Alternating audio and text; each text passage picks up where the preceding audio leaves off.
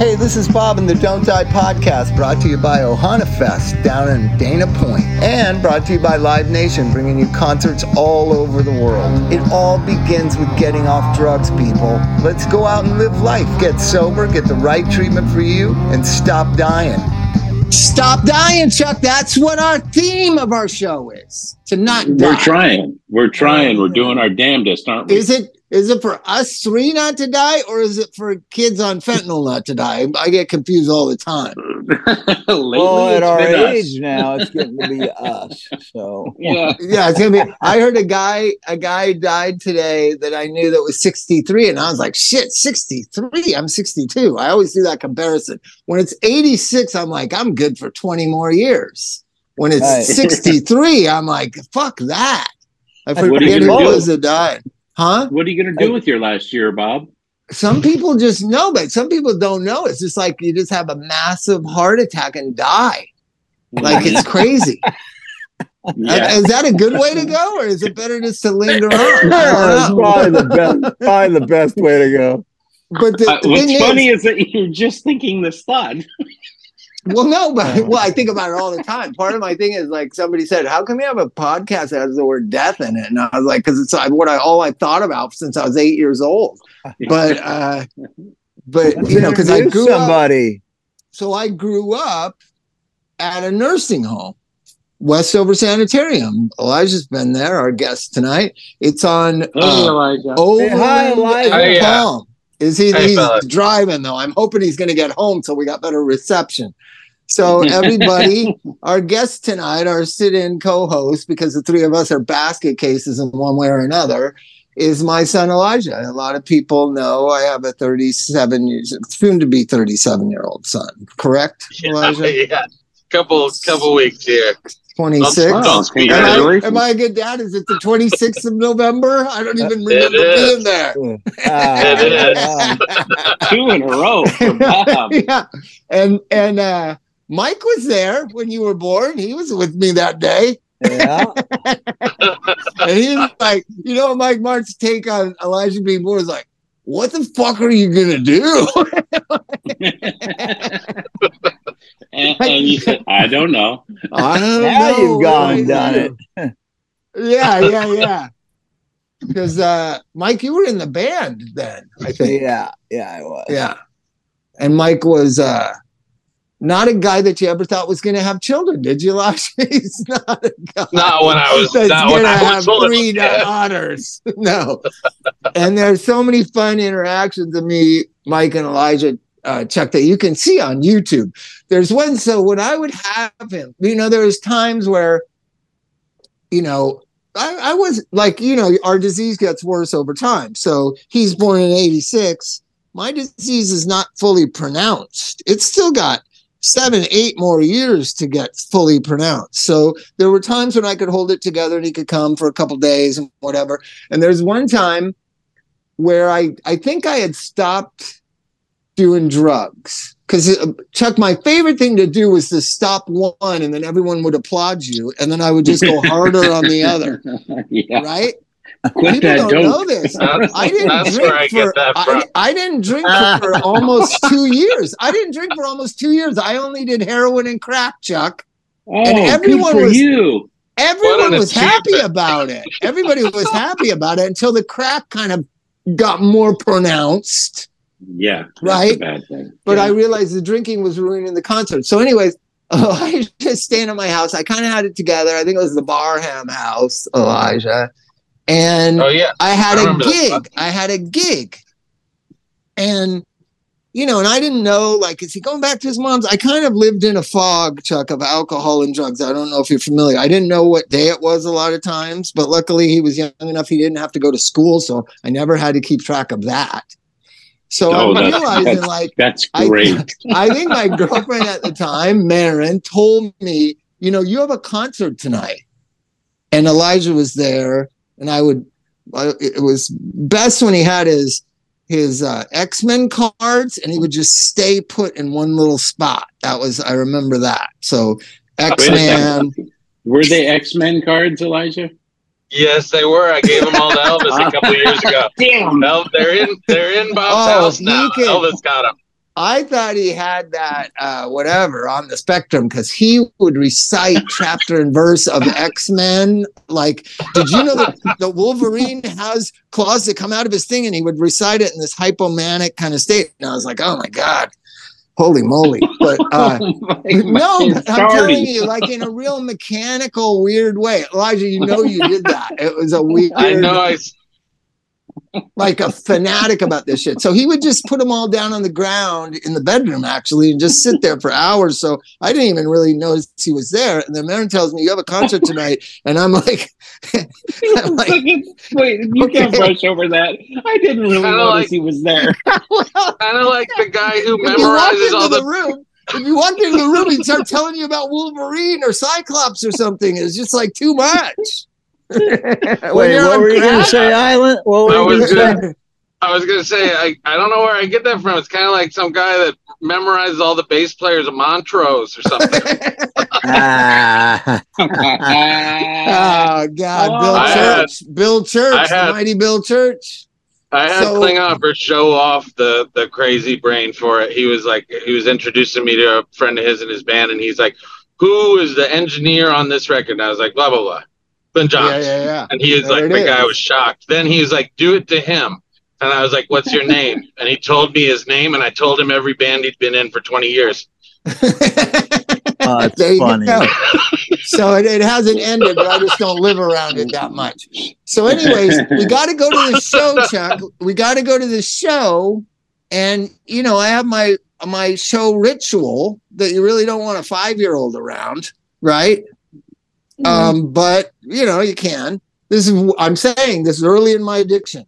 Later on, I didn't care at all. I'd take him to Christmas with a crack pipe in my mouth. But earlier, when he's four, I have this concert at, in, at this at this place, and so I didn't know, and he was with me and whatever, and so then I just walked out with him and put him on the drum riser with two Marshall amps aimed at him, and everybody that's ever watched the video is like, he doesn't have headphones on. I'm like, I wasn't a headphone dad.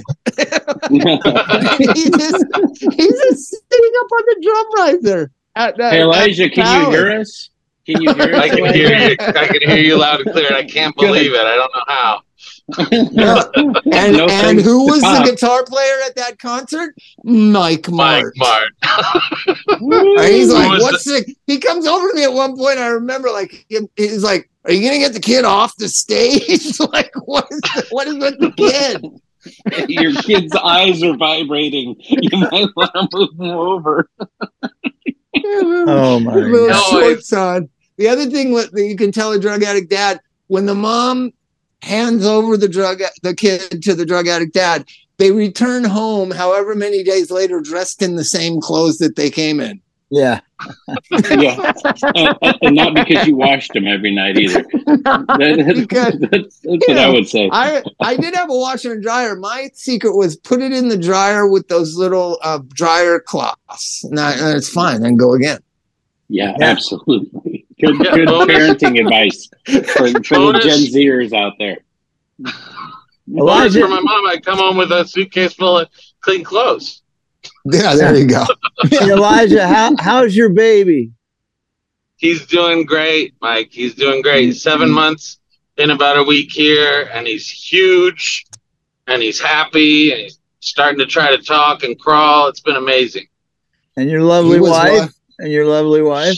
She's doing great. We just got back from a family Hmm. trip to Miami. He got to meet his his great great grandmother is still alive, and he got to hang out with her and four generations of the family. And we were at a spa hotel. They put us up for this big thing Gene had this uh, panel discussion. I saw the poster. I saw the poster. Yeah. So she DJ'd at that that thing. Yeah, they had a big panel discussion, and uh, and she DJ'd with all the other panel members. Uh, it's this And thing what called is Data Miami? So so I, I want to investigate Gene a little bit.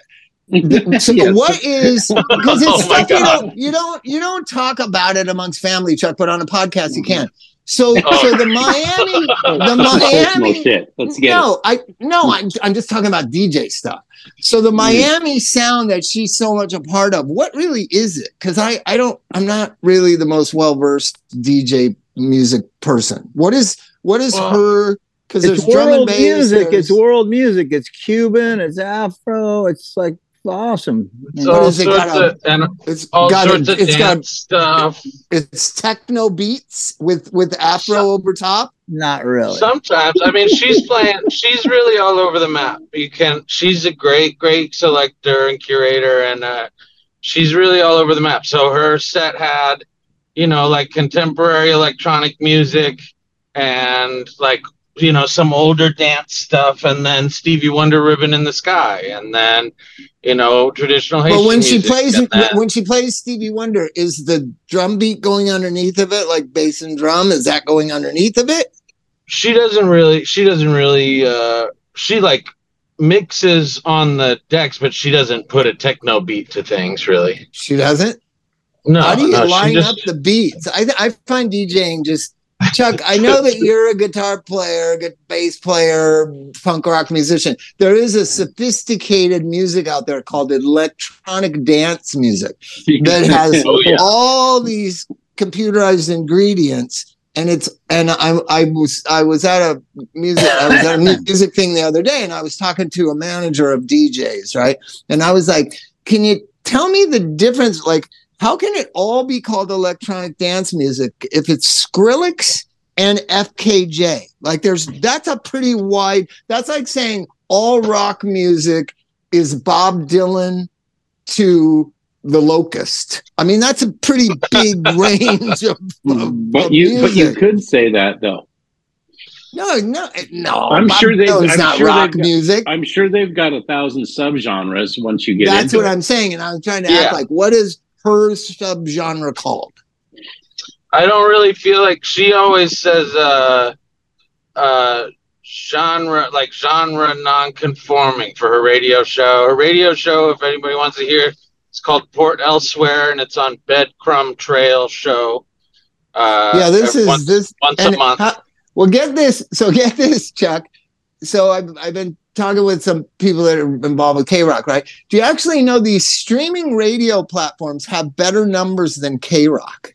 That's Yeah, because K Rock playing the same ten songs they played when I was in the third grade.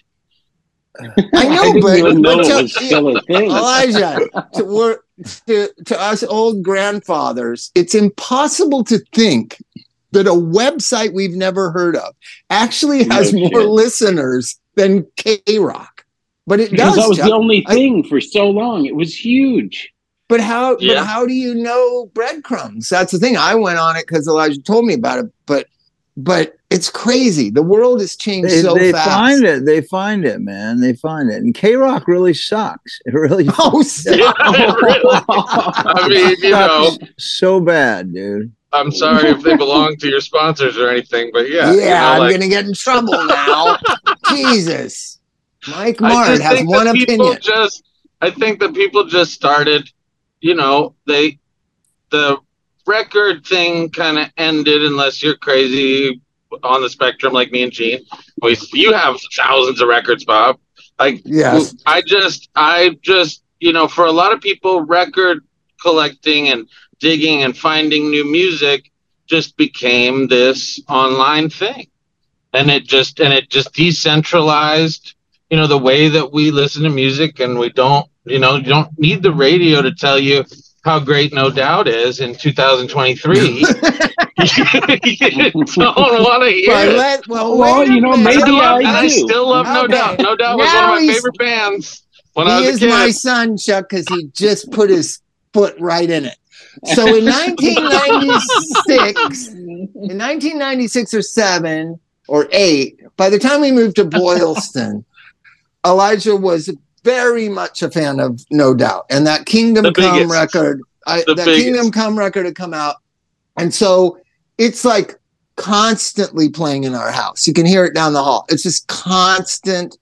Is that the one I'm with just a spider guy- webs on it? I'm just a girl. Yeah, the big It's one. got I'm just a girl, right? yeah, Tragic Yeah. Kingdom. So Tragic Kingdom. It's constantly playing. Now, I didn't dislike them. I knew them from before Fleet produced their demos. Like I liked I liked No Doubt. They were like a ska band. They played with Fishbone and whatever. But then all of a sudden, my 12-year-old is just playing this constant fucking music. So I had a show at the Doll Hut.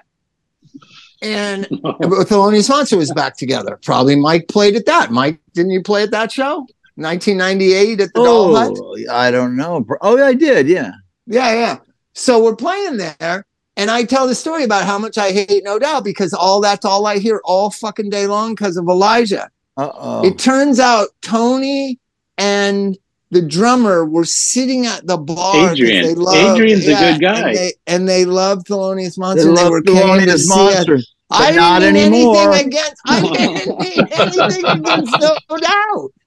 I didn't. I was Yeah, just talking you about how much I hated them because I that's all I heard uh, constantly. Nothing against them. I was just talking about how much I hate them. You know? And then you wrote a song, and then you wrote a song about how much you hate. it. no, no. Well, then that has something about Mike Martt's mom in it too. But that song, It's a good but song. that that song never came out, Lish. So so get so get this. So Oh, so geez. fast forward like 25 years. I'm I'm just gonna say it because it's name dropping, and if Pete Weiss hears this to go, you're such an ass kisser name dropper. So Johnny Depp was obsessed with the bicycle thief record. Apparently, he just played it 24 hours a day, seven days a week. And he played one particular song, Hurt, over and over again. He'd get drunk and he'd play it for people and tell them about it. So my friend Josh Richman, who Mike Martt knows, and I think Elijah knows, says, I hate your band. He sees me. I hate your band. It's all I fucking hear at Johnny's house is you can't hurt me. And he starts singing it like I fucking hate that song and I hate your band. And I and seeing you is traumatizing for me. So I, I said, I said, I totally understand. I had the same experience with no doubt, but they didn't take it the way that I'm taking it. You know, because someone wasn't slagging them off from the stage. it was a friend. But that's what radio does to us with with acts. They beat us over the head with one song until we, even if we like it to begin with, we go, I don't want to hear that fucking song again as long as I live. That's why I jump around all the time, and, and that's why I don't. I, I will listen. I am that kind of weirdo that'll listen to one album by a band day in day out for a few days on my commute and stuff, just because I get in, I get stuck in these little grooves where it's just like it just fits. Um, but I understand that, I try. I understand. I try not to burden it with other people, but I know that Karma Chameleon, I drove the Thelonious Monster guys nuts with. Borderline, I drove Anthony Kiedis with nuts with because he was my roommate. And then Rush, Farewell to Kings. When it came out, Keith Morris lived with me, and he he was like, I, "You can't just play that record over and over again. You just you can't do that." Like You know, can't. So then I I come home. learned. I come home. I walk over to the turntable in the living room. This is when we lived on Fountain. I walk over and I'm going to put it on. Farewell to Kings. I loved that record, and uh, it's not there. And he's sitting in the living room and he goes, "You might want to check in the freezer." And I go in the freezer. and he's taken a Ziploc bag and he's filled it with chocolate milk and put the vinyl inside the chocolate milk and kind of sealed it up so that it was frozen into the chocolate milk. and he goes, "That's my- where that's where that piece of shit belongs." That's one of my favorite stories, man. That is one of my P. favorite. Weiss, And also, P. Weiss, P. Weiss took the the Culture Club's cassette and threw it out the window of the Monster Van. Elijah, I was like, I watched this- it go sailing by. I was like, that's the one of the greatest albums ever made, right there. That you just you, threw you out. know this about your dad too. It's because he was in Orange County and he thought I can make some chaos here, man. I, I can upset the fucking people, man. This is gonna be great. Well, so, So- you're telling me you're the reason that people got upset at Rush and Why do people dislike Madonna Rush? and- Let's say I know we're gonna get into Elijah's childhood and what it is being a dad, and I wanted to do that. But first, let's talk about Rush. Why do people hate Rush so much? Like people, of, people because of his hate voice. them. His his voice can be It's, grating he's the you're not in greatest the voice, it. and it's different than Jon Oh, this is- Anderson's voice of Yes. It's the same voice. Oh, not a fan of no. Yeah, if you don't like one, you don't like the other. No, yeah, I, they're they're in the same category, but I think they're a little different. Yeah. same arm, different vein. I, I just it's the same way. Same, same way Davey Havok kind of makes me crazy when I listen to AFI. Sometimes he just hits that range where it's just like kind of heliumish and it sounds cartoony. Yeah. Ronnie James Dio, same thing. No, there's grit in his voice. It's a totally different feel. There's Well, grit. anyways, but there's like, Yes, you Who know, grit. the fuck would know? I wouldn't know. Jesus Christ. They Mike, have you never liked Rush your whole life? You I've never, got really- into Rush. I've, I've never liked Rush. I've never liked. Uh, well, I like Black Sabbath with Ronnie James Dio. Yeah, Heaven and Hell, but, right? but I can't really figure out, you know, why. Probably Tony I Iommi's the guitar playing. I had the it thing I missed classic rock in the moment, and so I, I, you know, all I knew of Rush growing up was like was moving pictures, which I couldn't stand. Uh, I yeah, thought I I, don't hated like. I don't like that record. I don't like I- that record. I thought I hated Rush, and then my friend Marty that used to play with me, Marty Sotomon, put me onto a million bands. He's like, I was like, I hate that. He's like, No, you don't. Listen to Twenty One Twelve. Yeah. No, you don't Ding, hate Elton John. Listen to this. No, you don't. This you don't hate uh, King Crimson. You've never heard King Crimson. Listen to this record. He Yeah. put me Right. on to a lot of things. So Well, Elijah, yeah, as you can see, Chuck, Elijah has a love of music that I do and that we all do. yeah. And but being a drug addict's kid ain't easy. No. But I but but let me say that it's an easy thing to manipulate too and blame everything on. As Oh, Chuck, so because because Elijah Chuck has adult kids too that where he uh, was parenting in his disease and yes, you know, and I happened to be lucky enough to counsel one of them, and I and I took what I remembered with Elijah because because yeah, there's a lot of responsibility in the parents of the addict parents in the child's inability to focus or be in school or do all this or that. But there is a line where you just can't go, no, you can't blame everything on that. And I think Yeah. rehabs do blame everything under the sun on addict parents. And I don't think it's fair. Because I it wasn't Elijah had that Bob Forrest fuck you attitude. It's genetic. It's not because of his childhood. That's what I think. It's genetic. It's an I had it. oppositional defiance that's genetic. That's called oppositional defiant disorder. Yeah, yeah. See, so it's I, we talk it's about it a lot. How do you know? Talk about it a lot in my house. It comes from the environment. I think it's genetic. I I think I think that's true. I think some of us uh, just are, and some of us it's learned, so it's easier to unlearn. But some people just got it in them. I know I've got some Asperger's or something going on because I say the wrong things at the wrong time to the wrong people. I try not to, but it just happens. And at the time, the critical times in Elijah's life, one was I was too hard on him and I was Mr. AA and I wanted my kid to be an A student and I wanted him to be gracious and I wanted this and I wanted that because he was an extension of me and blah, blah, blah. And so he rebelled against that. Yeah. But then there's this Good. other level to he and I. One night he didn't listen to me and he's still paying for that night. He's still paying for not listening to me that night. And that was simply this he, you had to go to summer school. That was the deal to stay at Emerson or something. And you said, I'm not going to summer school. I said, and I bargained with him. First, I was uh, authoritarian. I was authoritarian. That didn't work. You're going. Okay. He's like, no, I'm not going. I'm going. You're going. I'm not going. And I realized he's not going. Like, so then I tried Yeah. to level with him, like, listen, it's only six weeks and you can skip a lot of days and whatever, just bargaining, right? So authoritarian doesn't Okay. work, bargain. But you have you- to do this Did you because I couldn't. Uh, and then I brought, I think I said, well, you know, I'll do whatever you want if you do it. what is buy you a pony. what do you need? buy you a pony. And he said, no, I'm not, I'm not going to summer school. And I said, then you're not living here. And he said, then I'll move back to my mom's house. That was a fucked up night, Elijah. Ooh. That was a fucked up night. And And, maybe and it wasn't it fucked up that you moved back there? That, but Was- could we have done that a different way? Because I relived that night like over and over again. And and I never get myself into positions with Elvis that way because I knew like, okay, being the authority about something that the kid is really fucking, you know, dug their feet in on, you're gonna fucking look like an asshole because you're gonna give in and you're gonna lose. And the Okay. and the and the begging bargaining doesn't work.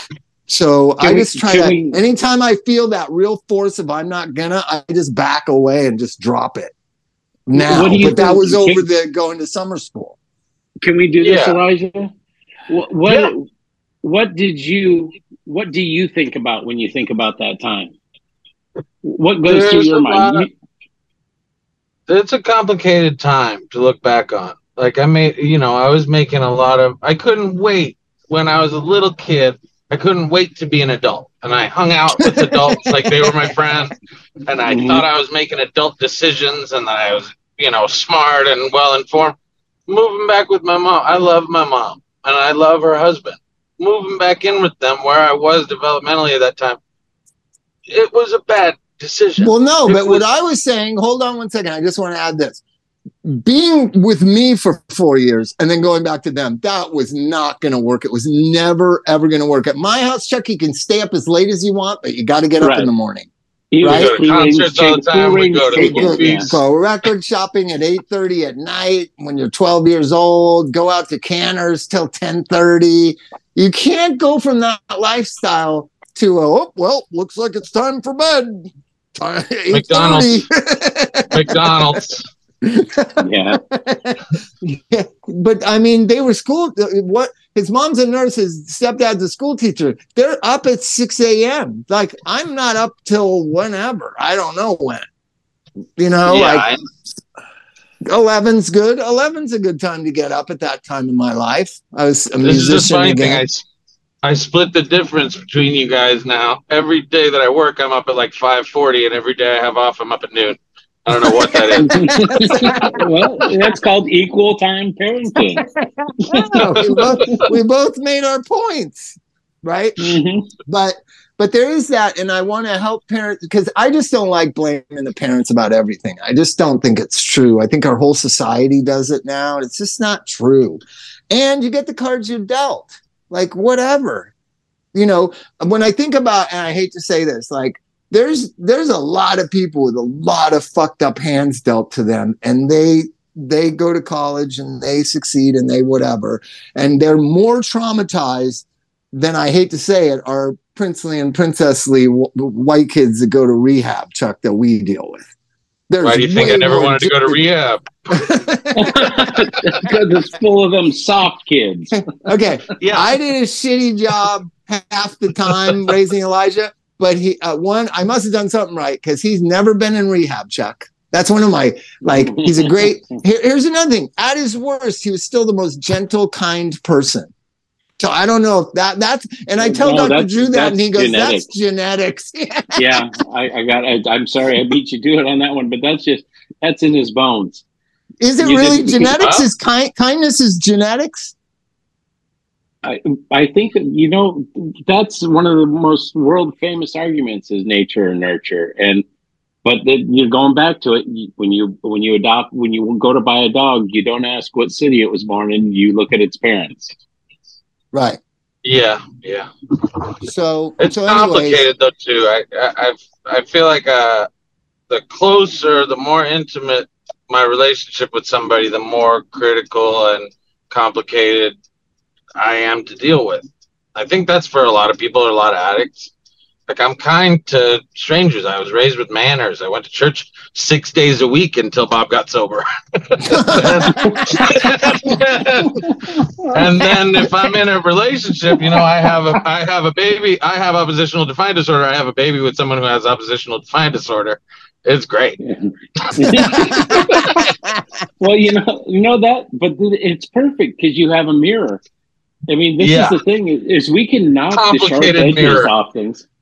Yes, it is, but it's but it's a beautiful thing when you. I mean, this is it's so natural to rage against a parent because we want to differentiate ourselves. You know, the um to be an individual autonomy Elijah was is, is Elijah rough. was Elijah was so great when Elvis was born. I remember this one time where he got him out of the old Volkswagen car seat and he was holding him, and we're all three standing there, and he goes, Dad, it's three generations of Forrest. And I go, Well, not technically, it's not. No, it's not. and I want to have that moment with Isaiah where we go, Yeah, it's three different generations. And we went to the bowl a couple weeks ago and we've done things and we haven't really realized this is three generations of Forrests. Yeah. Right? It's, it is weird. Now let's go into Hey, this guys, because it's I gotta happens hold a on. lot. I Huh? gotta uh-huh. I gotta jump off for just like two minutes. Okay. right. Okay. Right. There we are. so so you worked you worked uh uh Flog Gnaw, right? That, over the weekend. Yeah. Yeah, I was And- there just for you the know show. Just so Elvis told me you're there, and they told me where you were, and they wouldn't let me in there. I couldn't get in there. I don't know. They they I didn't know this is the funniest thing because it was the craziest changeover. It was from uh from Dua Lipa to Tyler the Creator. Both had huge stage shows. Oh, I know, but got it. I'm I'm Bob Forrest, Elijah. They wouldn't let me in there. I don't know if you know who I am. Well, I didn't know how want- three 12 year olds, I didn't know how three 12 year olds had gotten onto the stage in the middle of this, this insane workload going on. And, uh, and then Well, right Elvis, when, Elvis, Elvis gets around. I think that because he goes around with his two friends from school, and I think they think that it's like one of the bandmates' kids or something. Because he Yeah, was on stage. Elvis was on. Yeah, but you can. I. I had an artist pass. I couldn't get back there. It- when you're a kid and you're walking around with the artist pass, they just assume you're the artist's kid or something, right? So he was on stage during Judas Priest at Desert Trip. I, I, I couldn't even get in the me. backstage area. I was like, "How did you get back there?" This is the funniest thing. He's, I don't know how, I don't really know how he does it either because he calls me from FaceTimes from there while Judas Priest is, is wrapping up. And Chuck, he's And- standing on the stage like 10 feet away from Rob, the singer. Like he's not just he- standing out in the back. He just walks up like he owns the place. Sound familiar? Yeah. he's got that.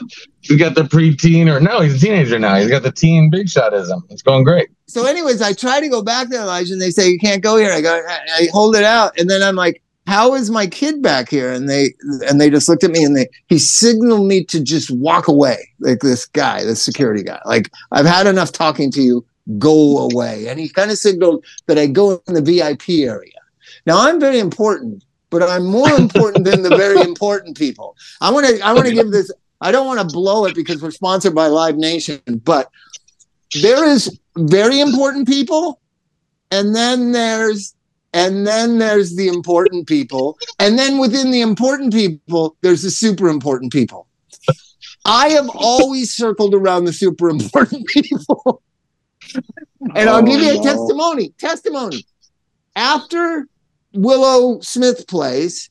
Me and sid and i just are walking around. Who walks up to us and goes hey remember me? Jaden smith just sang summertime in paris on stage comes up Yeah. to bob forrest to say hi get a picture with sid. He's the most gracious kid. Man that guy that guy's Yeah. amazing that kid.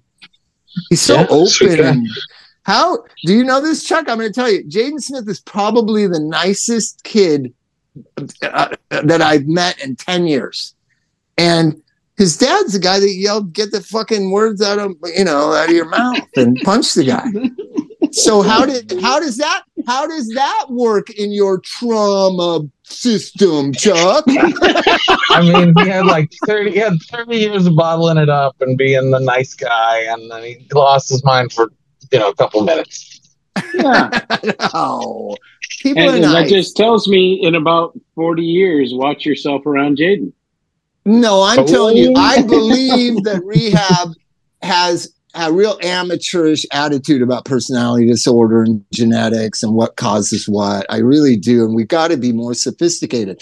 The, uh, the greatest thing, uh, Dr. Manning told me at Las Encinas early on, because the doctors hated that a drug counselor was equal to them. They fucking hated it. They hated Oh, it from the time anymore. From the time I was equal to them till the day I left, they hated it. So I'm sitting in the uh, in the uh, what is it called? The doctor's lounge where i'm allowed to eat. I don't have to eat with the nurses staff and i don't have to eat with the clients. I can eat in the doctor's lounge. So Las Encinas is very old and traditional. So i'm sitting there late at night one night nine o'clock at night dr manning comes in we're shooting the shit, you know, we're the same.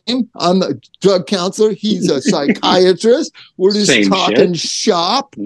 Yeah. And he said one of the most profound things. We were talking about how to understand borderline personality and addiction and how you screen it out and what the difference is. He said, listen, no one is a diagnosis.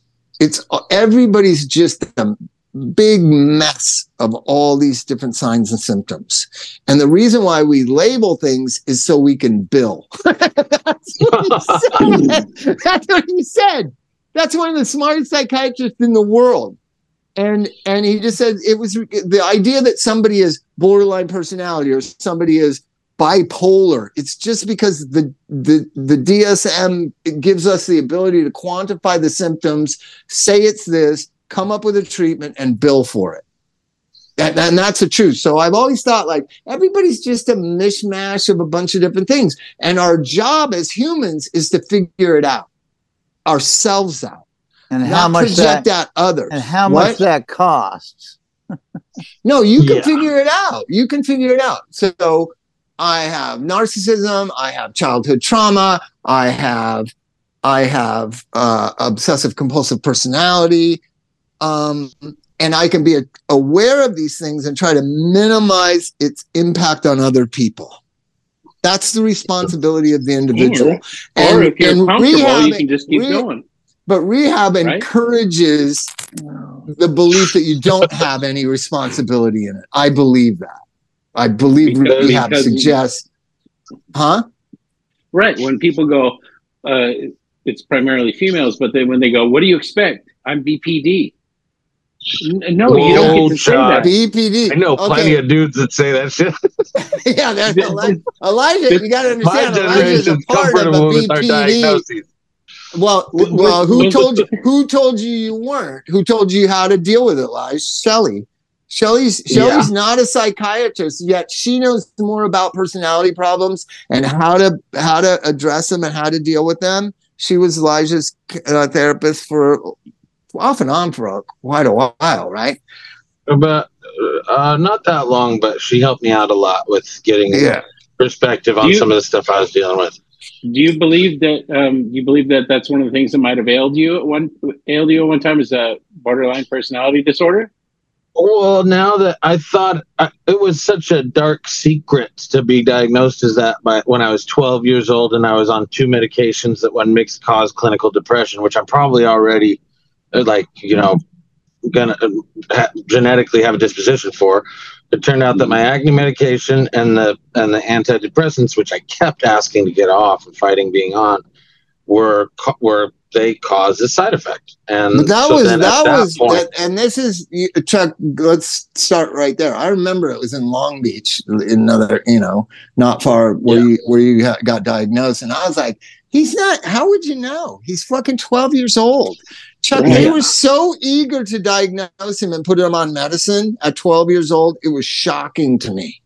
I think right? my my therapist at the time too. I think he might have had a deal with the with the medication or the the vendors or whatever because it wasn't working. And he was like, "Well, you know, now nowadays I know people that are pretty young or younger than me that have been on a bunch of different cocktails where the doctor is trying to figure out what works. This shit wasn't working, and the guy was like, "How about more of it? How about less of it? How about Yeah. Well, you know, let's change the not change the drug." we, we need to add this to it to make it work differently. Boost Well, bar, that's- BuSpar. that's- I like boost that's- bar. They add to it. They add boost They- bar to boost it. There's been a lot of there's been a lot of uh, like uncovering of the unscrupulous business business practices. I mean, it took Oh yeah. Purdue Pharma and everything for people to even see it. But what a bunch of Yeah, horseshit it was, and the marketing and in the advertisement but and in the but you pushing know what it does, Chuck. But you know what it does is it removes my responsibility for what's wrong with him. Oh, he's got this, right? It's not me. It's not me being a shitty dad or being a drug addict. It's oh, he has this diagnosis, and for some reason, Gloria Scott was able to get no. He's fucked up because of you. And I was like, no, no, no, you don't understand. He has, And they say uh, he has depression. He has the, he has this thing. Gloria, you're not listening to the doctors.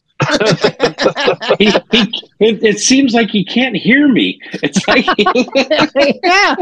So so that didn't phone. work. And then I, I'm gonna say, what I I don't know, and I don't want to know, and I don't even think Elijah knows, but I do know What? the night it happened that I became aware of it. So Gibby Haynes from Butthole Surfers, for those of you at home, pretty crazy guy, pretty known to be a little outlandish. He's like Elijah's like surrogate uncle. He's staying at our house. I'm up in my bedroom. Gibby comes upstairs, panicked. He goes, Elijah's all fucked up, man. He's all fucked up. Elijah was like 12 years old. I go, get the fuck think I was out of here. Gibby. Huh? 13, I think I was like 14, 15. 14. I, cl- I, rem- I don't remember much of it, but I remember that I, I thought I had the, the room to myself. I think I'd snuck out and I climbed in your office window and Gibby's just sitting there like, hello.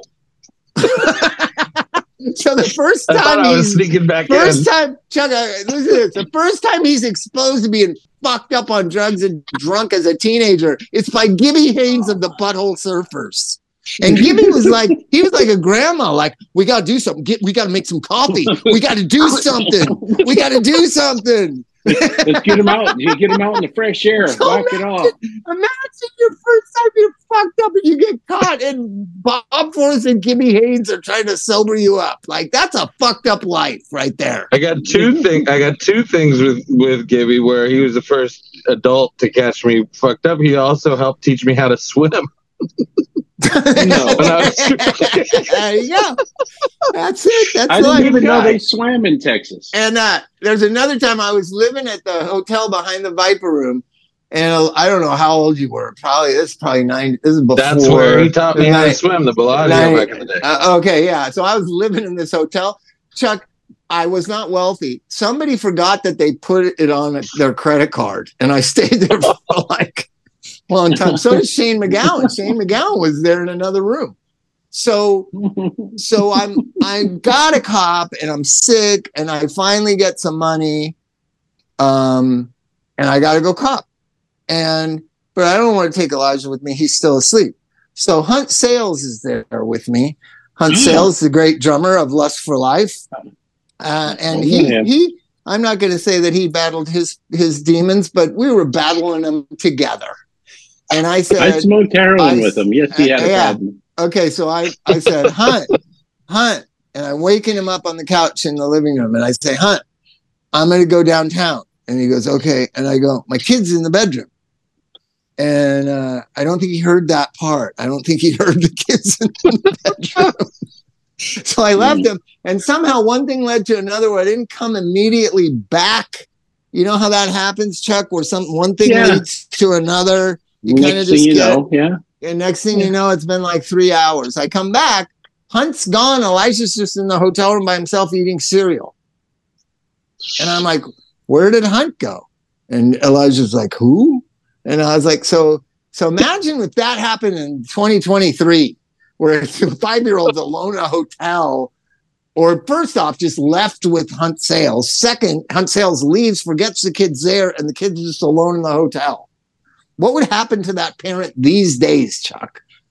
I don't know. It wouldn't Uh, be, it wouldn't be good, but it, there's a thing. I'm really comfy in hotels. I don't know what it is.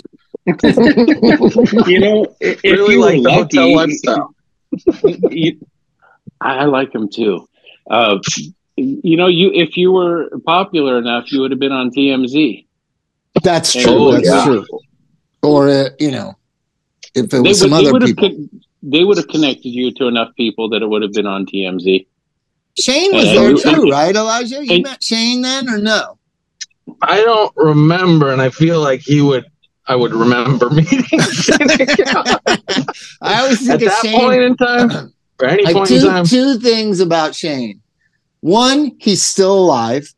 Fucking think about that, the, you guys. Shane MacGowan is still fucking rocking. He's still out there. That's Think crazy. of all the people we know that have died from when we thought he was going to die, 1988, 89, 90, to now, 40 years. Think of all the people that you didn't think were going to die. Shane MacGowan's still alive. So that's one. Number two, the one of the greatest moments of my life. I was driving him to Sal's house, Mike, and uh, we were kind of drunk, and I had and uh, I was in that blue truck, the old blue pickup or whatever, Johnny's old blue pickup, and I'm driving, and uh, I started. It was it was Christmas time, so I started singing "Fairy Tale in New York," and he joined in, and we started. We sang it together in my truck driving down Sunset Boulevard. It was Christmas Eve, baby, in a drunk tank. Was all to me. That was one of the greatest moments of my life. And without heroin and methadone and crack cocaine and alcohol, that never would have happened, Chuck. I would not have No. one of the greatest moments of my life if it weren't for drugs. Well, then all the kids should get out there and They're not You know. having, they're not singing fairy tale in New York with Shane MacGowan. They're going from rehab to rehab, Chuck. They're not No, singing know. I know. unless Nobody's sniveling, singing They don't even have unless sniveling and complaining is the same thing as singing fairy tale in New York. They're not living that life. But um, so Elijah, let's get into your disease. You're two years, one month sober right now. Is that correct, sir? Two years and let me look. I, do- I go by days all the time. I love You days. have the you have the app. Oh my god, Two- you're such an AA point- cliche. You're such an point AA six cliche. years. Two point one six years actually sober. All right. Really sober. And and so for most people who grew up in AA, they hate it. It never works for them. How come it works for you? Because it really is. Usually, if you were in Alateen and Alatot and all that fucking shit, Right. you hate AA. But So somehow is- I'll you, say- you you like AA. I'll say this. I I'll say this. Uh, I never wanted to join. It was your it was your thing. It was how you transformed your life. I always figured I was going to find my own or something, or noise music was going to save my life. I don't know, but like, but like, Yeah. but like, uh, I meet a lot of people. I know a lot of. I've made a lot of friends in the program whose parents have long term sobriety. I made another friend on this trip to Miami, whose parents have long term sobriety. One in CA and one in AA. And Well, I um, always use I always use like, well, Chris Hoy's mom was a big AA. Her dad, his mom or dad were big AA, and he had a hard time. Yeah. He hated AA, and and then a couple other friends, and then the combination of whether if your parents were in AA, Chuck, or you were Mhm. sent away to one of those teen boarding schools, it's really hard to accept AA. That's what I. But for Elijah, it wasn't. In the end, when when you did exactly what I did, which was you went, you kept fucking up, you'd lie, you went, you kept fucking up, you kept going until Oh, I just wanted to do the finally- step work. I don't know why I can't be high doing the step work. The steps help, right? Well, so I just want to do the steps. I don't want to be sober. Well, you know, I always say the same thing. Uh, sobriety is a big part of sobriety. It's a huge part. I know, Chuck, the steps are important to you. I know that, Chuck. Mike, Mike, they're not so important to, and everything in between. But this overemphasis of the steps does create, like Elijah's like, he's working the steps while he's smoking pot. I, I hear it all the time. Didn't you do that, Elijah? yeah, a couple times through. A couple, you know. What is the point And of that? You're supposed to stop you- smoking pot. Yeah, that's the whole point. But I, but you know, I thought that I just needed to. And then when you're high, like no matter what I was high on, like you're not able to do the. You're not able to do five. You're terrified. Part of being high is being fucking terrified all the time. It's like, or for my generation, I don't think you guys had that. So Well, you can pick your uh, you can pick Well, your you have better weed. Can, Let's put it you that way. pick you can pick We your easiest that, ones. yeah. You know, uh, when I finally went through, you know, I, I went through it superficially a couple times. When I finally went through it, Gloria Scott said the opposite of what I had been advised. Like, uh, she said, "What are you most? Af- who are you most afraid of on this list?" And I said, I know where this is leading. I'm not going to tell you. Nope, nope, I'm not going to tell you. Because you could tell in her voice that that was the person you were going to go see tomorrow. And I was like, Mhm. no, no, no, no, no. And but it was it planted a seed in my head. Like eventually, you got to go deal with that person, right? Yeah. And Yeah. which is She- which is really what it's about facing fears at the end of the day and not running but from it, shit. it also I've had some amends go really wrong, or not not Uh-huh. wrong, just like like like maybe they maybe that wasn't the right day to do that amends. I've had great ones, great Didn't ones that went me to really well. One? Yeah, I've taken you just. Well, you were- You took me to one. you took You took me to one, and the guy. You took me to one, and I stayed in the car, and the guy pulled a gun on you. yeah, yeah. That that was J- that was Jason. Jason. He's dead now. Um, Uh, but but- oh, that's not but- funny. but then no, but then I ended up sponsoring him, and he had, you know, he was a Mike knows him. Anyways, uh, but yeah, when you're a, when you when you're a single dad in AA working as a messenger, your kid goes everywhere with you, Chuck. You don't know that. You didn't live that life. I was Like, never a I had messenger. to, I would go on twelve step calls and bring Elijah. I wanted him to get scared of what he was seeing, So and was he scary. did. And he did get scared. like, hey, but he methadone didn't keep him Jack, sober. I think of methadone Jack and fucking Frusciante. Elijah was at their uh, their twelve step calls, like fucking out of their minds. Like it was good. I Do you remember. think- I do you think remember methadone you? Jack Do you came. think it- Do you think it scared Methadone you? Jack came and did a twelve step call for you too when we were on Yeah, Descanso. yeah. I remember that. Right. And I, you know, I always admired that thing about AA that you guys really that We really the, the did. it. fellowship and friendship really meant it was it was special to watch you guys do that for each other and it was scary as hell to see you guys struggling and it, it just it just is Well, yeah, But when do- he's taking you- you, yeah, when he's taking you to uh, to amends with a guy with a shotgun. i don't know what kind of gun it was i was in the car Shotgun. It wasn't a shotgun. It, It was a wasn't. He wasn't going to kill me. He just wanted to scare me and say that I wasn't forgiven. Jason was a scary dude, man. He was. You know who I'm talking about, right? Yeah, And I and one of the and that was so stupid. I had ripped him off or something, stole some dope from him. Why am I going back to like a gangster telling him I stole his dope? Like that's no good. Who who directed me to do Right. that? Yeah, know I- I that's mean? a good question. you probably didn't check with your sponsor before you did that one no. That's I why we did. seek counsel. Well, I had two different stuff. chains of thought. Double B used to say you never make amends for anything to do with drug use or any of that life because because you're enabling that person's disease. If they get sober, then yeah, but not while they're fucking using. And then you got other people like you gotta fucking do it. You gotta face your fear. You gotta go fucking deal with it. Gotta clean up your side of the Ah. street, bro. Gotta clean up your side of the street, No. bro. doesn't matter what No. they did No, Doesn't no, no, matter no. what they did. Yeah, doesn't matter No, what they said. Except when to do so would injure you or others. Yeah, Yeah, but you don't know whether you're going to get injured when you're going over there. Oh, I if you're a dope dealer and I ripped you off, I know the odds are stacked towards this isn't going to end well. At least if you were my dope dealer, because they were they didn't play. And then amends it because I stayed sober, and then the amends that all my friends made to me. One of them was one of them was the craziest thing.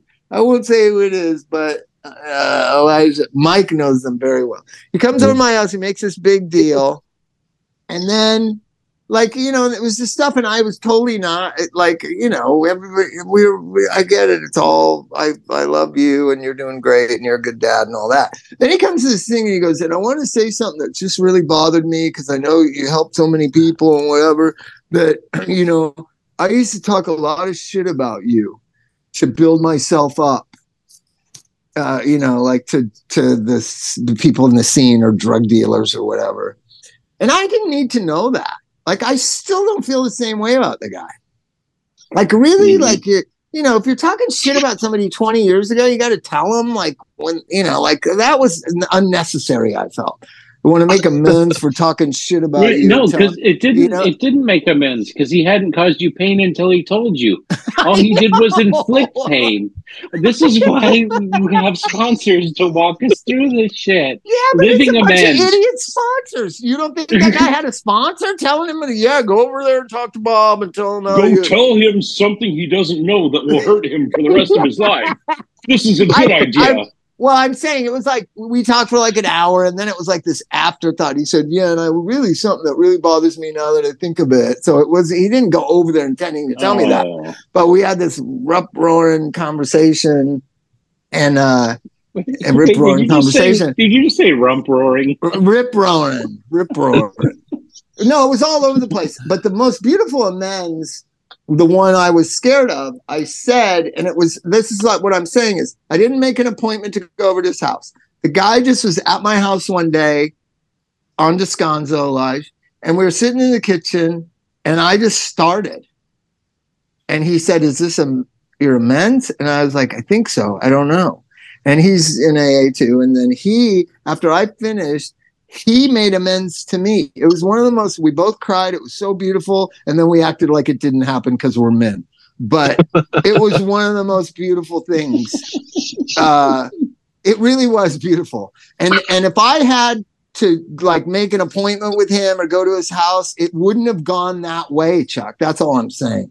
It was I just so beautiful and organic and I know. think that's a big problem with the amends process or that that part of the steps for my generation because we've all uh, blocked one another and you know blamed one another and shut down on friendship so hard that we don't get to organically you know i can i can uh, reach out to you know one of my best friends that i'm estranged from bob and you've known him Yeah. for 20 something years and i can reach out on what Instagram and he cannot respond. yeah, and but, but and And then we Chuck never- also, and, and- this is true because I've watched Elijah try to do this. And the other thing is they're scared of the conversation also. They don't want to feel oh, anything. Oh, yeah, they don't want so they don't want to have the conversation. So they just don't allow you to make the amends. I think there's a lot of that going on with millennials. I think millennials don't know how to sit down and forgive each other. I think they No. don't. Not at all. Not at all. Um, you know, like this person, I I'm willing to just I want to say it and I want to get it off my chest. I want to. There's things. Yeah, I guess I'm thinking about it in the context of this conversation. There's things that I've wanted to say that I probably shouldn't say because they're things that would hurt him that he doesn't know about. But Right. the, it it would be a two way street. It would be, you know, he's. Oh, you're he's- hoping it. You're hoping it will. No, be, I'm not hoping, it- but- it's not. You're no, I thinking have to accept that. No, I have to accept that it's that I need. I feel the need to do it, and it's not reciprocal. But man, I know all the shitty things this guy did to me. Right. Right. But you're not, But it, doesn't, it doesn't ultimately you're matter. It's to- my sobriety. It's not his sobriety. know- I'm not I know I taught you to be an atheist, but you got to pray about that because that it'll never work. It'll I do. Hey, I'm a hardcore atheist, and I pray all the damn time. That's how the, that's how the program So- works. And I, I tell you, Chuck, I don't know if I ever told the story, but I've been adamantly against prayer until I wasn't. And I got after, you know, Gloria died, and then I didn't have my grand sponsor. She was like grand sponsor. Then I had a male sponsor because everyone was giving me shit for having a woman sponsor. And so I had this other guy, Bill, and everything was all right. And um, and then Gloria died, and I was just kind of rudderless and whatever. And I hit a bad patch. Um, and I looked around my home group and I thought, if I really did want to go through the steps of somebody, who would I go through it with? And I started looking at only the like six guys that had more time than me. Right. And I, they're all assholes. Not assholes, Chuck. I'm not saying that, but they're not, I know too much about them. I didn't even say anything and you attacked me. I saw your I saw your temple twitch when I said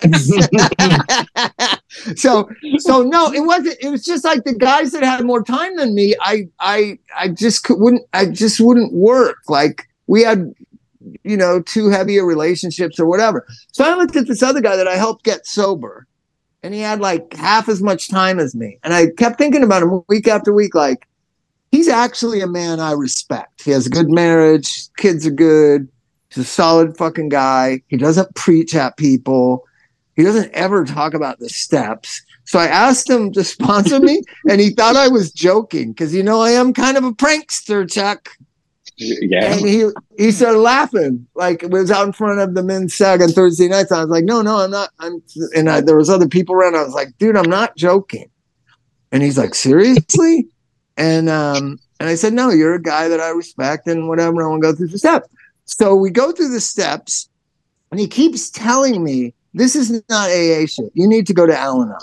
And I'm like, you need to do your job as an AA sponsor and sit there and listen to this list. And he wrote, I was at the Starbucks in, on Glendale Boulevard on Silver Lake. He wrote upside down while I was reading my four step to him, go to Al Anon, upside down aimed at me on my fucking four step. And he said, I mean, you'd said- already you'd already been through the steps a few times or Yeah, twice yeah. by that point. yeah. Yeah. Well, but yeah. I and get that. And I was eight years sober or something, nine years sober or something, whenever Gloria died. How old were you when Gloria died, Elijah? I was maybe yeah, I would think I was sixteen or seventeen. so 16, you were about eight. Yeah, eight years sober. So so get this. So I finally go to the women's club on La Brea, and it's all AA people. The fuck is that, Chuck? It's Al-Anon. I thought I was going to meet new call it- people. They call it, what do they call it? Something winners. Yeah. I- Is it double, Double winners? winners. Double Yeah. Double winners? winners. Yeah. But I went because it was convenient to my house. But I hated that meeting. The, the first time I went, my I also had a psychiatrist that, or psychologist, Dr. Kim, that was telling me get get the new uh, uh, step the the new workbook from the Al-Anon meeting, and I kept blowing it off for months. And he finally said, "You need to get it." So I walk up to the piano at the break, and I'm looking at it. It's like a four step Al-Anon four step workbook or something. I'm looking at it. The woman selling the the merchandise takes it like she's talking to somebody then I'm next, and I go, I want to buy this, and she takes it from me, and she goes, Are you on your four step? Do you have a sponsor? And I was like, What the fuck? kind of-" I said, You need to go to Al-Anon. That's what I told her. Oh, so you just start. You just turn that on everybody. you need to go to Al-Anon. I like it. I think It was, that it there's was a an Al-Anon meeting, and she was butting into a stranger's business. That woman needs the steps. Like, There's a slippery thing about co- about Al-Anon and Coda too, where if you're not trying to do it to really get well, you you wind up doing it to pick who you're blaming your problems on and to get up in other people's business. I Oh, see it all the time right now. I had Well, a friend warn me about Coda about about why I shouldn't go to Coda because I'll wind up, you know, I'm if I should focus on AA, do AA seriously, and that if I felt the need for it in a while, if I had, you know, some serious sobriety, that I should maybe think about going to Coda. And they warned me that it was because you can use what you learn in Coda to blame other people for things that are going on in your life, feelings about yourself that you don't like.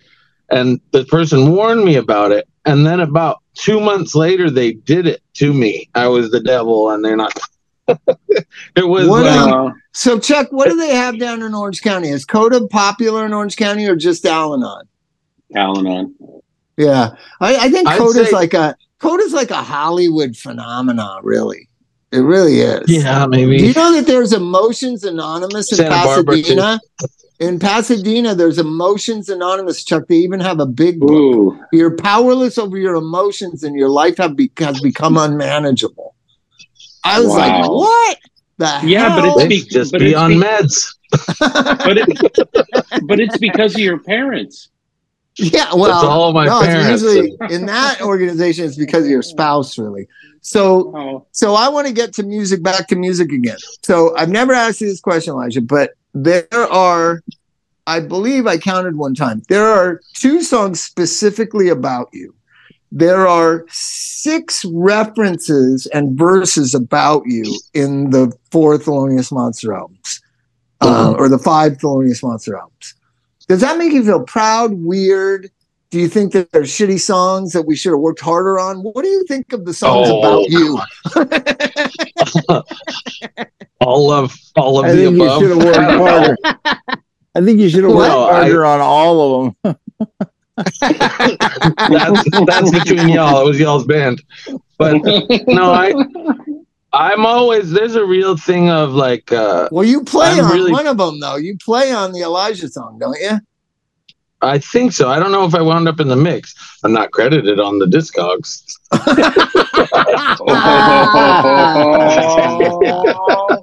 But I, uh, but I I know that I've always really been proud of my boy. Just And even if that wasn't about me, that's just a great song, Dad. That's You about it. you. You- That's Are you about kidding I know, but it's a great you. song. I played it for Gene, and Me and uh, Bob wrote it's just yeah, it's a beautiful song. So, so Mike, to be Mike, the Mike subject just said, of wait, such you a missed beautiful it. song, Mike just said, me and Bob wrote that. Yeah. I know, I know, Right. I knew, I knew Mike had written. But here's the thing Mike Martt would never want to play it because I would say, let's play My Boy. And he'd be like, oh, no, nobody wants to hear that. That's bullshit. I always liked it. I always You would play loved it at McCabe's, but you wouldn't play Well, it in you at know, Floyd's Watson. because it's It an fits more at song, McCabe's than at a rock show. Christ. well, It fits at the folk show. It doesn't fit at the Raji's basement when everybody's trying to dance and fall down on coke. Yeah. Well, that, so, so, um, Dance and a little- fall down on. little bit nervous has a reference to you. I forget, like we're going to some movie or something. So I just wondered, like, what does it feel like? Because I have a couple songs written about me. I'm kind of proud of it, even though it's not a very good song. And uh, well, uh, me and my friends, it's called. Uh, yeah, that's I Chili like Pepper that song. Song. I mean, it's so fast you can't even hear what's going on. Really, let's face it. But It's they don't.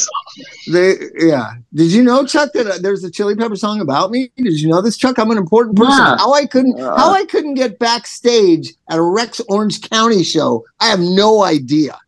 Yeah, But, Bob, that's uh, in, that's in the movie about you, Bob. Why did You're you over the age limit for copy- this. yeah, yeah. I just will never get over for over sixty.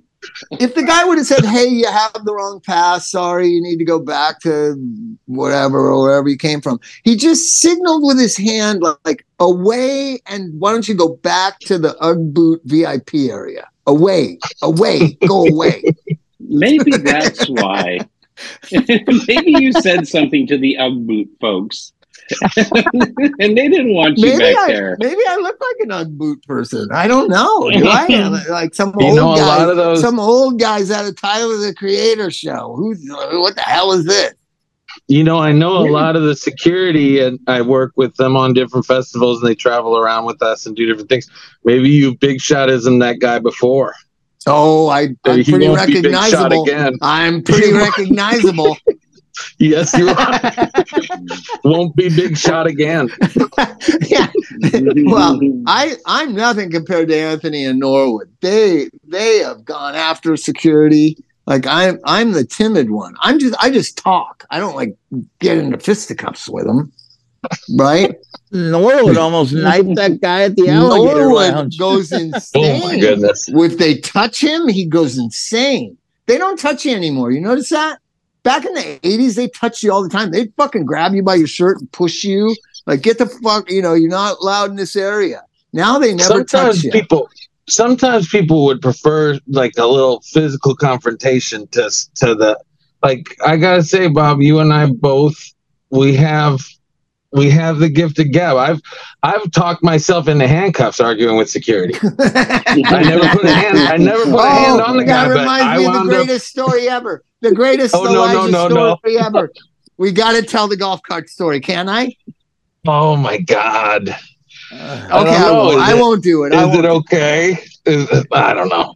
Ah. Go ahead, Anyways. you tell it, Elijah. it was a big eye it was a big eye opener for me i don't know how i Well, kept, here's I the kept deal. on using Elijah- for like five Well, more let's let years tell it. Hold on, Elijah. It's going to start with a huge compliment. Elijah is the most humble, fucking hardworking dude, Chuck. You got to understand this. He worked for Golden Voice for like three years, and Paul Tollett didn't even know that he worked for him. Right? So, Yeah, 'cause- so Bill Okay. comes up to me. Bill Fold comes up to me and at Coachella, and he goes, "I know Elijah. It's your son." And I go, "Yeah." And he goes, "He's a solid motherfucker." Right? So, so he Nice. ra- he he works his way up at Coachella. I think he worked eight, seven or eight years in a row, and he gets to the Yeah. point where he's got his own golf cart, Chuck. And I find out about it day one, Friday Well, I got I get there.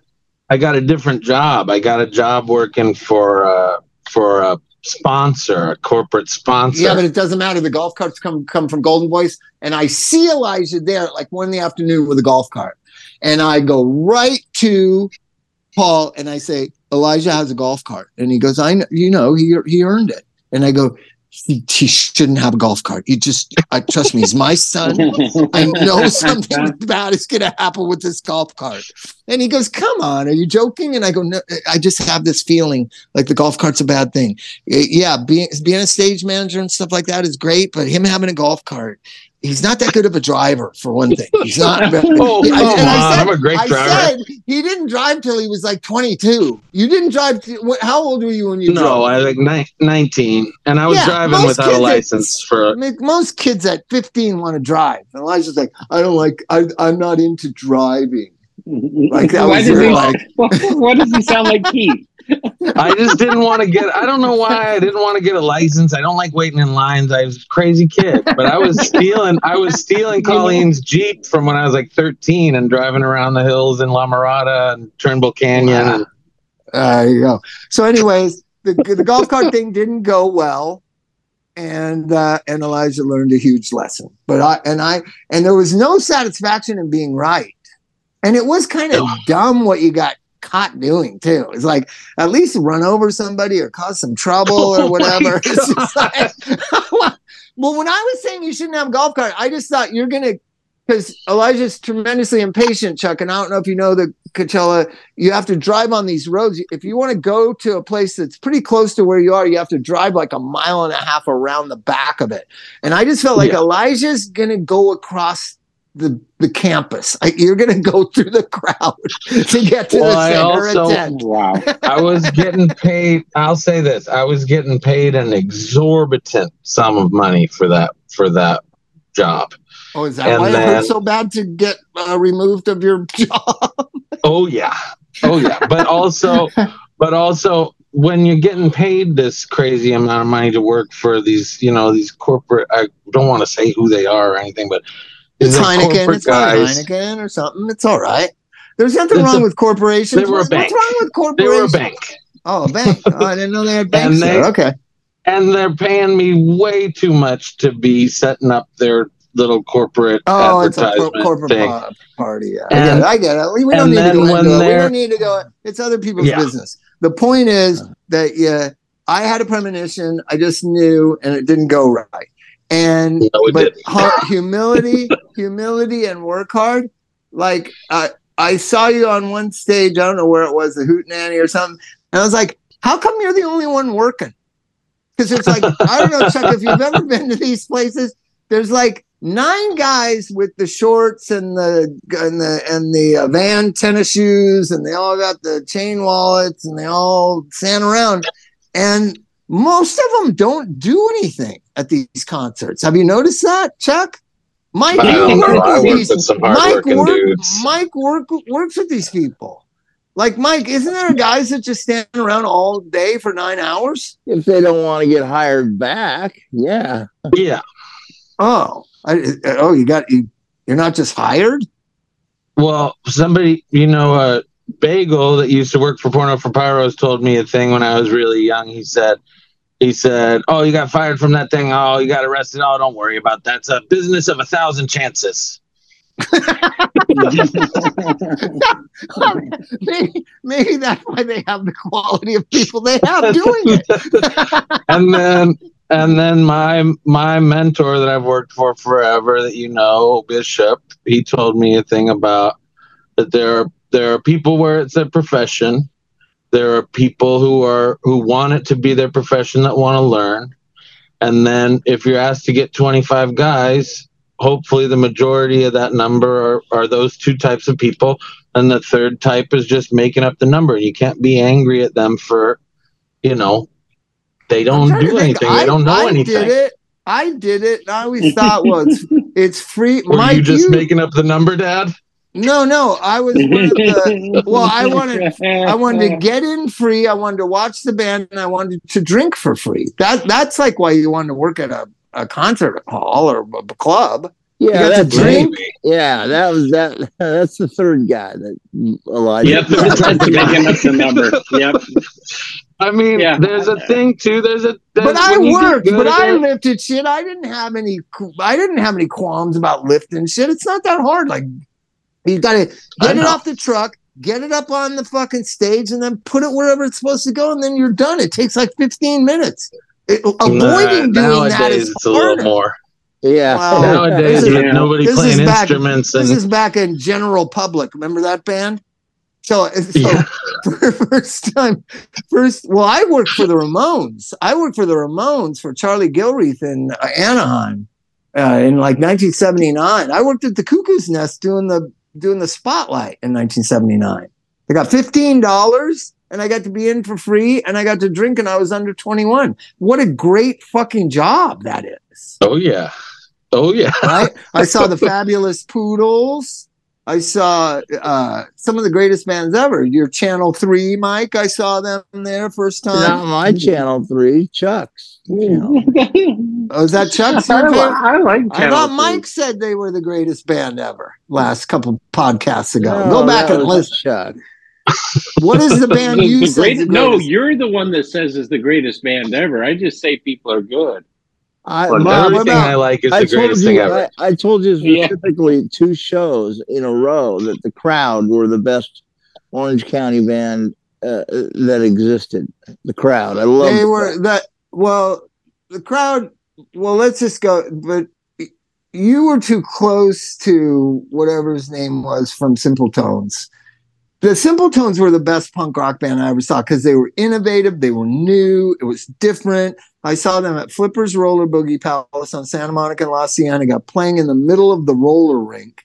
They were amazing, the Simpletones. And, and didn't they have like I Like Drugs, I Love Drugs? Wasn't there Yeah, I like. song Yeah, like I like drugs. Yeah. it's so Get great. me In high. Oh, so 1979, in 1979, they're singing about how much they love drugs. How great a band is that? I mean, think about that. Probably the greatest band ever. They were one. They were one of them. I'm song telling you. Mm, yeah. The, the Flippers Roller Boogie Palace had shows. Mike, did you go there? I saw Prince there. I did, I saw yeah. the Go Go's. I saw the Go Go's there. I played I saw there with so many Rick great Rick, I bands there. Rik L. Rik with Simpletones, right? It was like a Beach Yeah. Boulevard. Yeah, exactly. Yeah. I You were there? I was with Rik L. Rik. I played with Rik L. Rik. Mm. Okay, I Now- was there. Mike, we knew each other even before we met. Look at that. You see, but that that Beach Boulevard record is still. I mean, the poor production and everything else behind it is so good. I still listen to it. And I was It's listening to that when I was got in so many grade. I, I just got back from the meat house. What is the meat own it, house? need- What is the meat house, Mike? I don't know, but they got our lovers hanging there. No, Mike plays on it. What is the meat house? I don't know. It was an F word song. It wasn't my song. It was Rick Rick wrote it in uh, the lyrics in F word. Or the guy in uh, what Jim Jim Wanker. But you didn't ask, like, hey, Rick, what's the meat house? No, You're in a band and you don't even that? ask. You don't even ask what the song, the best song is about. No, why would I do that? And also the adolescents. are, the adolescents are really like I just like those early punk rock bands from Orange County. Let's go through it. Let's go through it song by song. I bet you Elijah knows every song. adolescents were Amoeba? great. I don't really know Amoeba- the, the Orange County punk that much. No, the Beach Boulevard album. It's got it's got Adolescents, Rik L. Rik, No. Simpletones, No adolescents. No Adolescents. Amoeba's Got- not on there. It's got no. It's got F word. It's it's got F word. It's got um, Rik L. Rik solo stuff. It's got the simpletones. It's got uh, the crowd. What's the crowd songs? What are the songs by the crowd on it? Uh, Modern Machine. Um, She's a modern machine. She's a modern machine. Desmond and Kathy. I know this and, album. Uh, you know what? I, I am so burnt right now. I can't Okay, believe I'll it. I'm still all even right. talking. We should All right, probably well, go. We should probably go, but thank you so much. Elijah, for Elijah, coming you're the on. best, man. I love you, brother. You're the sweetest and best. Sometimes you're a pain in the ass, but you are great. No, you know Love what? you guys. I, I Thanks for don't even know on. Elijah, and I really, I really, I appreciate you more every time I hear you. Now, I don't want Thank people. so much, here's Chuck. the thing about being a dad. I don't want people to say, "Hey, your son's really great." Like that has something to do with me. It doesn't have anything to do with me. It's all genetics. It's actually just genetics. I think that. I don't. don't I, worry, I we- don't. I'm not don't a worry. big trauma guy. We know He's that. self-made. He's self-made. I'll give that. Everybody's And I just want, self-made. I just want to get into the places you can't get into, Bob. So I'm going to be nice. he, he's got something you don't got. He's got VIP plus. well, I never. I was gonna say this about working in concerts. When you get really, when you get good at it, and when you get to knowing what you're doing, people ask me who, like, who's playing tonight. I'm like, I have no idea. I have, you know when it's. Fa- I'll tell you when it's Father John. When it's good music. When it's Father when John. It's real music. You know yeah, when it's real music, I know. And then the nine tenths of the time, even a good show happens at a place where I can get in easy, and I I usually don't know what's going on because I'm working some EDM thing, and I'm just being good at my job and trying to tuck my head down, take care of my friends I work with. You know. Nice. There you go. That's all you can do. Work. All right, I love you. Talk to you later. Bob, do you know what? Do you know what EDM what? is? Electric dance music. Electric, Electric dance. Daisy. Uh, no, that's the Electric Daisy Carnival. That's EDC. Yeah. I'm way down with dance music, Mike. I'm a, I'm a genreless man. Electronic though, not electric. I, I like Rush. I, I like Rush and I, I like Spice. Fred again. Rush and Fred again. I saw Ice Spice. You know that she only has she only has six songs. That's why she only played 30 minutes. I was like, I got there a little yeah. late there's a band called I, a girl called Ice Spice, a woman called Ice Spice. I got to be exact here. There's a woman called Ice Spice Chuck that played at, at the Camp Flog Gnaw. Yeah, she's awesome. I saw her on Saturday Night Live. She's awesome. Yeah. So I get there like 10 minutes late, and literally 16 minutes later, it's over. And I'm like, how the fuck? She's like the headliner. And then I hear, yeah, she only has six songs. She, you could be a headliner in today's world and only have six songs. All right, let's say oh, goodnight. wow, that's a, it's a different world. That's a different world. Love you guys. I'm sorry, guys. I pooped out. That's me. All right, we'll see you, All right. man. We'll see you, everybody. Thank you, Elijah. Thanks for having me, guys. Good night. All right, we'll see you anytime.